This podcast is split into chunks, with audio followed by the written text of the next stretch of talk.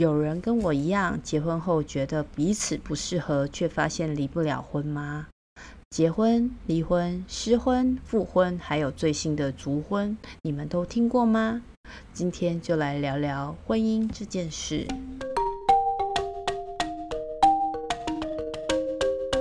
Hello，欢迎来到 Zebra Talking Bar，Kelly 讲，我就是 Kelly，你今年好吗？今天的标题非常的直接，就是想要来聊聊我目前对婚姻关系的一个想法。为什么说是目前呢？因为就真的是目前，因为未来我可能会改变想法，我也不是很确定。但其实整个姐妹欧北共的分享，也都是我当下就是录制的时候对每一件事物的看法。就比如说我以前看《小王子》。跟我后来四十岁看的小王子，我都有不同的想法，而且共鸣点也不一样。那我当然还有那个不同的年纪听不同的歌，也有不同的情怀。所以呢，我觉得 Podcast 就好像是一种记录，我自己的记录。就有些人是用摄影的方式去表达自己对这个世界的关心，那我呢，则是用声音，用 Podcast 的形式来传达。我对这个世界的热情吧，每一个人其实每一天都在不断的累积自己各种经验，所以呃，我发现很多的就各种人事物啊事件都可能会去推翻，又或者是改变我以前的一些想法。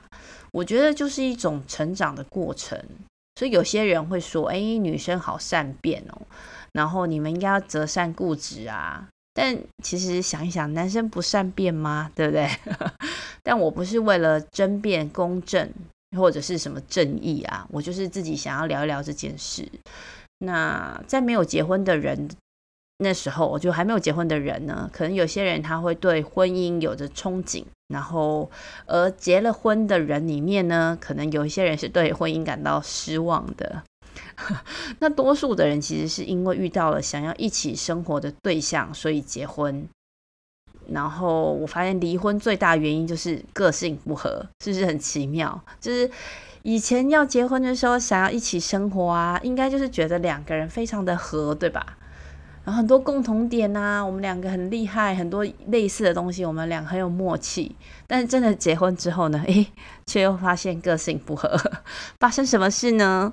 我没有结婚之前，其实我也是非常非常期待结婚的，然后可以跟我心爱的人生活在一起，天天见面诶，毕竟我当时是远距离啦。但是结了婚之后，我自己也经历了非常的多，所以今天就来分享一些想法，然后也给自己一些记录。如果你是第一次听到我 Podcast 的朋友，这个频道是我自己对生活、健康、家庭主妇、熟女话题到职场各种五四三的分享。如果在 Podcast 另一端的你也想要一起交流，或者是分享任何有趣好玩的话题，也可以写信留言给我。喜欢我 Podcast 的朋友，也希望你能在 Apple Podcast 给我五星评价，我会非常感谢你的。那我们就开始喽。我记得我跟我老公结婚的时候啊，我们没有拍婚纱。但是我们有在台湾办喜宴，在办喜宴的时候啊，我整个人嗨到一个不行，因为在结婚的当下，其实我其实还有理性的重复的跟自己确认哦，一一我老公品德良好，有独立的工作，有上进心，长得还算帅。二，我觉得我的确是嫁给我很爱的人，所以我很高兴。第三，就是在婚宴的当下，我收到所有的亲戚朋友、家人的祝福。还有第四个，我出社会以来，就是每一个工作遇到的主管啊、同事们都是我的贵人，所以这些人在现场，其实他们都是，就是我觉得很棒、很重要，给我很多帮助的人嘛，聚在一起，在我的婚宴的当下，为我见证我相信的爱情。哦，所以我真的觉得非常的嗨，很开心。那时候我非常的相信，深深的相信，我跟我的老公可以建立我们理想的美满的家庭。Fast forward，快转到今年二零二三，我们结婚满九年了，没想到都九年了，中间中间的经历太多了，然后我也真的有非常多次，不夸张，就是我也真的也好几次的想过离婚这件事。毕竟以前一个人啊，多自在，到处去旅行，买东西做决定，我自己一个人掌握就好啦。然后结果现在多了一个人，其实真的有非常多的不适应。那这个过程里面呢，我还不断的去反省自己，然后好像把自己逼成一个很像受害者的角色，然后把自己就陷到一个不开心的状态。然后当我自己想离婚的时候，就会有那种这一切都好难啊，然后还不如 reset 这样，就是心里面有很多的这种煎熬跟挣扎，然后就一直跟自己说，那重来就好了啦。然后还有就是也会跟自己说，哦，我可能不是很适合结婚呢。然后又或者是啊，我太自以为我可以融入我的新家庭了，但其实我没有办法。还有。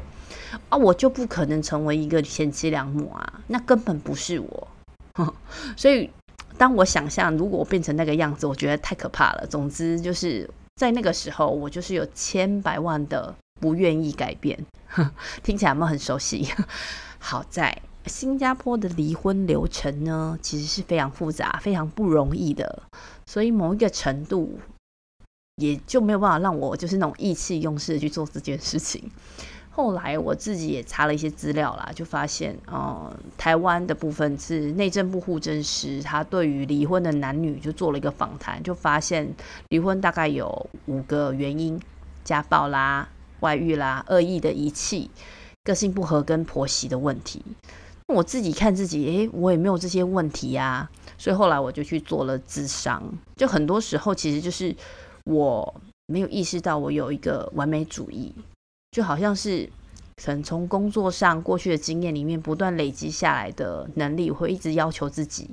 然后呢，这个完美主义把生活里面的自己卡住了。因为其实大部分在公司的专案里面，我们就是得要去依照客户又或者是主管要求的规格去完成这些任务。可是，在平凡生活里面的我们，很多事件没有规格啊。所以在工作里面的成就，这个惯性把自己变得非常的僵固，然后我就没有办法接受很多的可能不一样的状态，又或者是我会一直强迫自己去做最好的决定。可是你看哦，现在想起来，哪有可能有最好的决定啊？其实我们都知道，做任何决定都有风险，不管是什么样的决定，一定有就是需要承担的责任，还有一些需要。处理的大便，反正就是有非常多后果要去处理就对了。很多时候就是因为自己卡住了，然后不愿意去面对可能自己不愿意接受的一个状况。很多时候啊，我自己啦，就是自以为是哦，我折善固执，所以我就卡在那。但其实啊，这就把我各种解决问题的能力限制住了。然后，嗯。就无法变通的状况下，也真的没办法解决问题啊。那这种恶性循环下，我就会开始在婚姻里面失去自信，然后我失去了自己去面对困境的勇气。可是呢，我又希望可以保持自己在这个关系里面的自尊，然后我就开始去贬低自己的伴侣，试图去合理化自己的一些行为。我不知道大家听起来觉得如何，但因为这是人性，这是一种很自然的自我保护的机制。就是当两个人啊都各自想要保护自己不要受伤的时候，没有人愿意敞开心来面对或者是解决这些问题。这个故事呢，就会从两个人之间延伸到孩子。延伸到双方的家庭，反正就是各种的冲突跟压力，那些雪球就会越滚越大。毕竟就是在婚姻关系里面，做的事情是环环相扣的。所以当两个人啊想要找快解，就迅速的答案，这样就离婚吧。反正觉得不合就离吧。反正应该好像离婚就能一股脑解决这么多狗屁叨糟的问题了，对吧？所以很多人啊在台湾就是直接到户政事务所办离婚。然后理由就写个性不合。不过呢，今天要跟大家聊，就是新加坡的离婚手续其实是非常繁复的。这里必须说，台湾的离婚真的非常简单，就是真的去户政事务所签一签就可以了。以这点来说，就是效率来看，我觉得台湾的离婚流程远胜新加坡，非常容易。大家都知道，新加坡是以法治国，奉行严峻严刑峻法嘛。那结婚的时候，其实我们会有一个婚姻官 （solemnizer） 来做一个证人，去完成结婚这件事情在法律上的程序，就是确认了为合法的夫妻这件这个关系。所以呢，离婚的时候呢，就大家已经是配偶的双方嘛，也必须要去透过法律的手段去解除婚姻关系的行为还有程序。所以新加坡的政府它还有一个专门的网页去提供夫妻去参考。我会把这个链接放在资讯栏。基本上在新加坡，如果夫妻想要离婚，要然后有二十一岁以下孩子的，在申请一般的离婚，就是 no more divorce 前呢。就是都会被建议啦，你要去做婚姻之商，至少一年。接着呢，要分居个几年，忘记几年，应该是三年吧。有了这些证明证据，才能去向那个法院去诉请离婚。当然这是建议啦，你也可以就直接提交离婚的申请。但是很可能到了法官审理的时候，他就会质疑你啊，为什么这对夫妻你们说要结婚？也做了结婚的誓词，可是你们却没有试着努力去寻找并解决你们两个人的问题，是不是这个离婚的申请太草率？如果这样就被法官就拒绝了，是不是就更浪费时间，对吧？所以真的在审理的时候呢，在法官的面前哦，就是夫妻会有一个是被告嘛，一个是原告，那双方可以找律师，那也可以自己出庭。反正就是跟那个一般的法庭审理案件相似，就是被告跟原告的双方都需要为了这个离婚里面的争议呢，去提出各种证据。有的呢，甚至会去诋毁诋毁对方，就是把对方讲得很糟糕。就比如说，你为了争那个孩子的抚养权，可能有房屋的财产啊，还有赡养费之类的。就是顺便提一下哦，就是新加坡是有妇女宪章的，按照妇女宪章呢。离婚后，男方有义务去支付女方赡养费，直到对方结婚为止。那当然这有一些条件啦。但先讲回来，在法院审理的过程里，法呃双方提交的材料就是要去向法官去证明哦，我们这夫妻已经为了这段婚姻的存续，去试过所有的方法，还有我们各自要去争取自己的权利跟利益。期望法官去帮我们判决这离婚这件事情，然后还要去分配我们的权益跟财产嘛。其实你这样听，听起来很复杂。我光想象这个过程，就知道其实这对就是想要离婚的双方来说，其实是非常煎熬的。因为要离婚就已经表示已经不开心嘛，两个人不开心了，还要做这么多事情，诶，就明明就是两个人的事情，再加上其实毕竟啊。夫妻多年，双方觉得不适合，想分开了。很多时候也不需要恶言相向，对吧？而且你到法官那边还要去证明我没有办法跟这个人生活，太为难人了。尤其是有子女的夫妻，还要面对小孩的教养啊、抚育的问题，你要在你的孩子的面前去评论另外一方，是不是也太违背人情了？而且。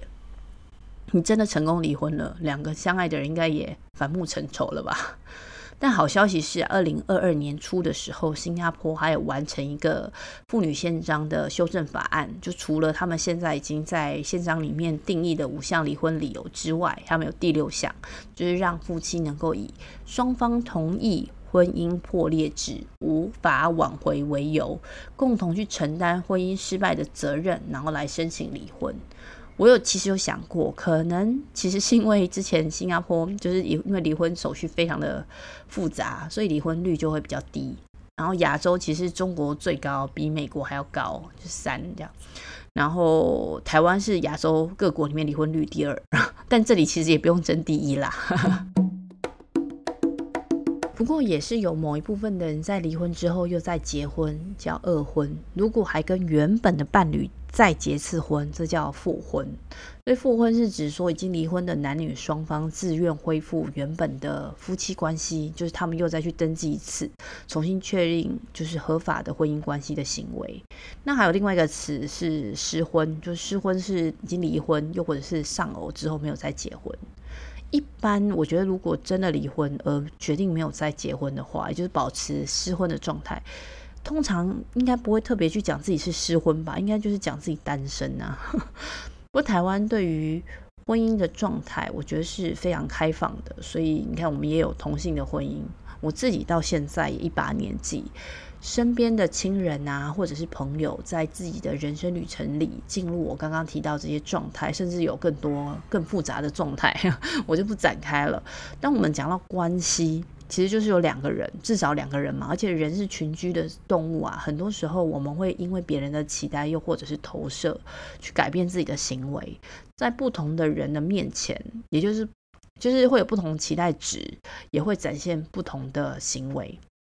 比如说好了，我们一家去游泳，游完泳之后要洗澡。新加坡非常的热，公立的游泳池 shower room 里面没有热水可以洗澡，所以我儿子其实大部分是跟我老公到男生的浴室去洗澡。然后呢，每次洗澡都会吵架，会哇哇叫，很冷，然后很慢这样子。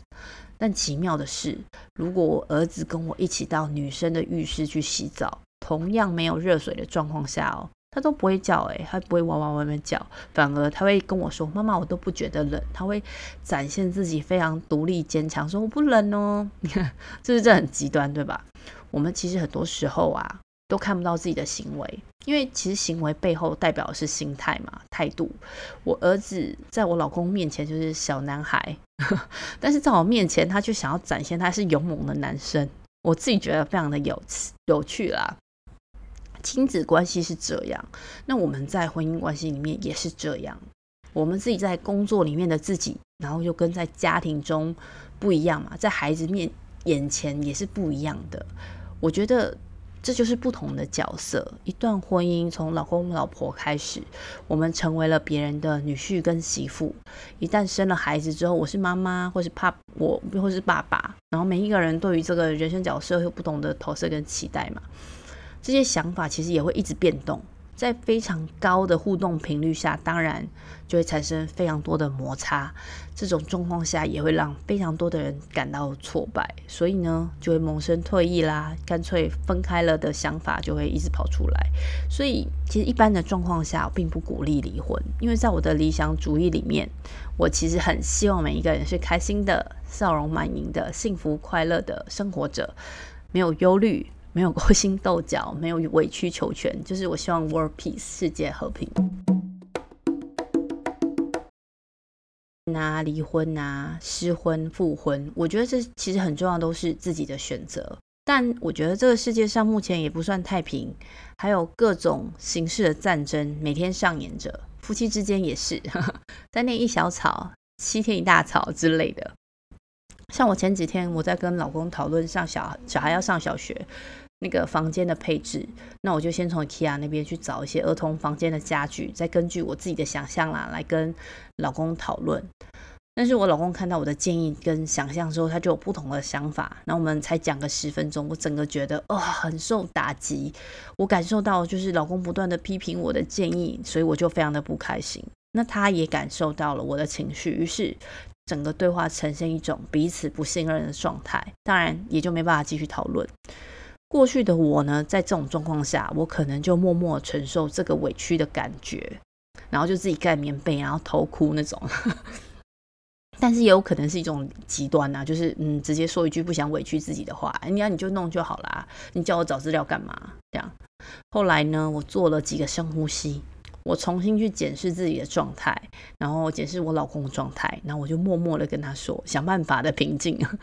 哦，为什么我刚刚情绪会不好？好，告诉他原因。哦，是因为我感受到，嗯，好多的批评。当然，我其实也可以理性的理解，我老公其实只是提出另外一个角度跟他看到的考量。可是因为我的情绪嘛，影响了他，所以他就觉得我好像非常坚持自己的想法，然后也反驳了他各种考量，所以他也非常的受伤。所以呢，我们其实非常难得的同时一起去检视这种争执的状况。最后，当然我们也就彼此确认，哦，OK，都放下了，然后就我们就各自追剧跟玩游戏。就是我想说的是，夫妻两个人每天都相处在一起，其实就是你要想两个不同的个体啊。其实大家都各自有自由意志，我们很多时候可能有误解，又或者是有摩擦，又可能有各种不同的期待，不管是对自己还是对别人啊，甚至自己的孩子嘛。但是如果我们能试着静下心想一下，我们能改变的终究只有自己。其他我们的期待，又或者是我们的想要，其实都需要透过各种工具，比如说各种沟通，我们去影响，又或者是引导，又或者是其他方法，去让身边的人去做改变。但是他不改变，你也不能怎么样，对吧？而且你要想哦，我自己没有结婚的时候，我一个人也都好好开心的生活，对吧？为什么我结婚之后，我就发现，哎，我幸福是我老公来决定的呢？我一定是疯了，对吧？所以后来我有了这个体悟之后，我就发现，其实我结婚最初的想法就是希望可以跟心爱的人开心的住在一起，生活在一起，把自己弄得这么不快乐，何苦呢？是吧？而且不管是结婚啊，还是刚刚提到的失婚、复婚，还是二婚，也就是再娶再嫁嘛，我相信多数的人都是非常审慎的去思考。我要的是什么？我自己想要的是什么？因为这真的是人生少数非常重大的决定，所以其实不管是什么人都不应该去影响我，或者是去影响，或者是嗯，让我自己想让自己更好的这件事情成为冲突，就不可以，不可以是这样。而且事实是，其他人也没有这个能力，所以呢，其实很多时候两个人在生活中的过程里面，有越来越多我们都会自以为的可预测性，觉得他应该懂你，又或者是你觉得他应该了解，他应该记得，所以慢慢的我们就降低了沟通，因为那可预测嘛，你都觉得他知道，又或者是我们会去期待伴侣对自己要有体贴，这样就像什么。我们刚开始认识对方的时候，这个过程呢，你以前看到的是他，但结了婚之后只看到自己啊，你就觉得，我没有。所以呢，你当你都只看到别人没给我，我不断的去抱怨伴侣，哈，我就可以来释放哦，我以前没有得到的，你现在应该要给我这样子。所以自己没有被满足嘛，所以有的人就会说。爱情真正的杀手其实不是婚姻，而是人们踏上稳定关系后僵化的互动模式。对，我以为你应该这么做，这些应该就会杀死我们的爱情。后来，其实我知道那个日本那个超老龄的社会嘛，他们有一个新的夫妻相处方式，叫做“卒婚”。卒字面上的意思就是从婚姻中毕业，就是在卸下就养儿育女嘛，这个重任结束之后。然后又希望可以延续两个人的婚姻关系，这前提之下，让两个人的自我实现最大化。我们讲马斯洛的需求理论嘛，最最重要，大家都希望可以做自我实现。所以呢，卒婚就是离开了彼此，但我不离婚这个概念。所以呢，如果想要尝试卒婚的夫妻，可以同居。他们也可以选择分居，反正重点是要让彼此能够去实现自己因为婚姻啊，或者是家庭的任务而被延迟的一些人生规划。